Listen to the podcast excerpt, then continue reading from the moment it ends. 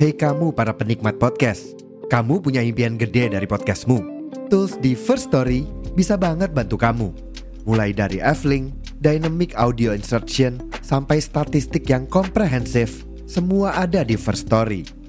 Gak ketinggalan, kamu bisa monetisasi podcastmu lewat iklan dari First Story Ads yang bisa kasih kamu penghasilan dari setiap place podcastmu. Yuk gabung sekarang dengan klik di firststory.me. Sekali lagi, di firststory.me. Mari kita bawa mimpi podcastingmu menjadi kenyataan.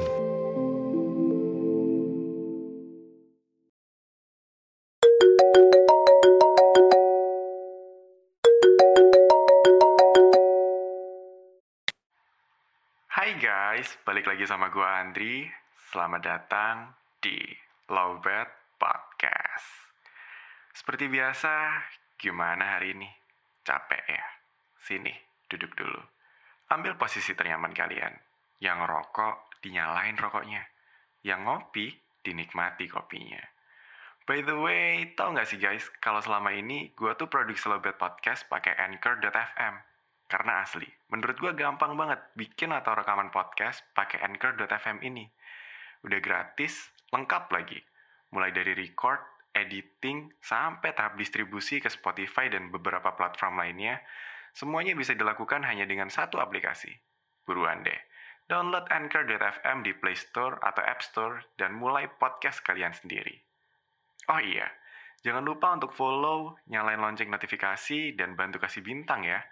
Atau sekarang kalian udah mulai bisa nyoret-nyoret kolom komentar yang ada di noise loh. Nantinya komen dari kalian bakal gue bacain di episode terbaru Lobet Podcast. Sebelum episode ini dimulai, gue mau bacain komen dulu nih dari salah satu teman Lobet di episode 23% gue depresi. Ada Bangga Next 10 nih, dia komen katanya Alhamdulillah saya bisa terapi mandiri. Alhamdulillah ya bang, semoga sehat selalu. Tapi kalau emang udah merasa butuh ditangani oleh profesional, jangan takut atau malah ditunda-tunda ya. Oke, tanpa panjang lebar lagi, this is 69%. Anjir lah, nyerah gue. Fuck, gini lagi endingnya. Keluarga berantakan, ekonomi kacau, percintaan apalagi udah gak ada alasan lagi buat gue untuk terus hidup di dunia ini. Mati air anjing. Hei, kamu kenapa?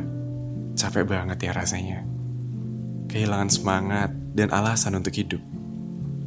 It's okay, kamu gak sendiri kok. Aku juga pernah terjebak di posisi itu. Sakit memang rasanya.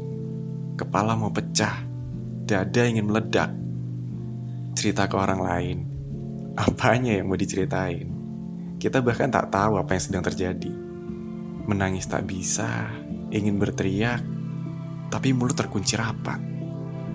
Yang bisa kita lakukan hanyalah terdiam dalam sakit yang menyiksa. Hei, satu hal yang perlu kamu tahu. Nyawamu terlalu berharga untuk dikorbankan. Sudah terlalu terlambat untuk menyerah sekarang percaya atau tidak, akan banyak air mata yang mengiringi kepergianmu. Keluarga, ekonomi, percintaan boleh hancur. Tapi aku percaya bahwa kamu adalah teman yang baik bagi seseorang. Dan percayalah, orang itu akan merasa sangat terpukul dengan kepergianmu.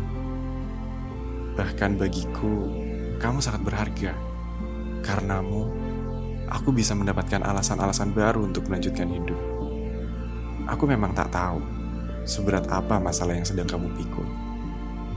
Yang aku tahu pasti adalah setiap manusia memiliki masalah dengan porsinya masing-masing. Dan Tuhan tak akan memberikan cobaan yang tak mampu kita lewati. Sudahkah kamu meminta bantuannya? Bila belum, kali ini cobalah berperang melawan kehidupan bersamanya. Sungguh, sebenarnya aku pun sangat ingin untuk mengakhiri hidup ini. Aku hanya tak tahu bagaimana caranya. Bunuh diri. Bila memang itu bisa menyelesaikan semua masalahku, mungkin aku sudah melakukannya sejak lama. Sayangnya, bunuh diri hanya bisa menyelesaikan 99 dari 100 masalah yang gue miliki.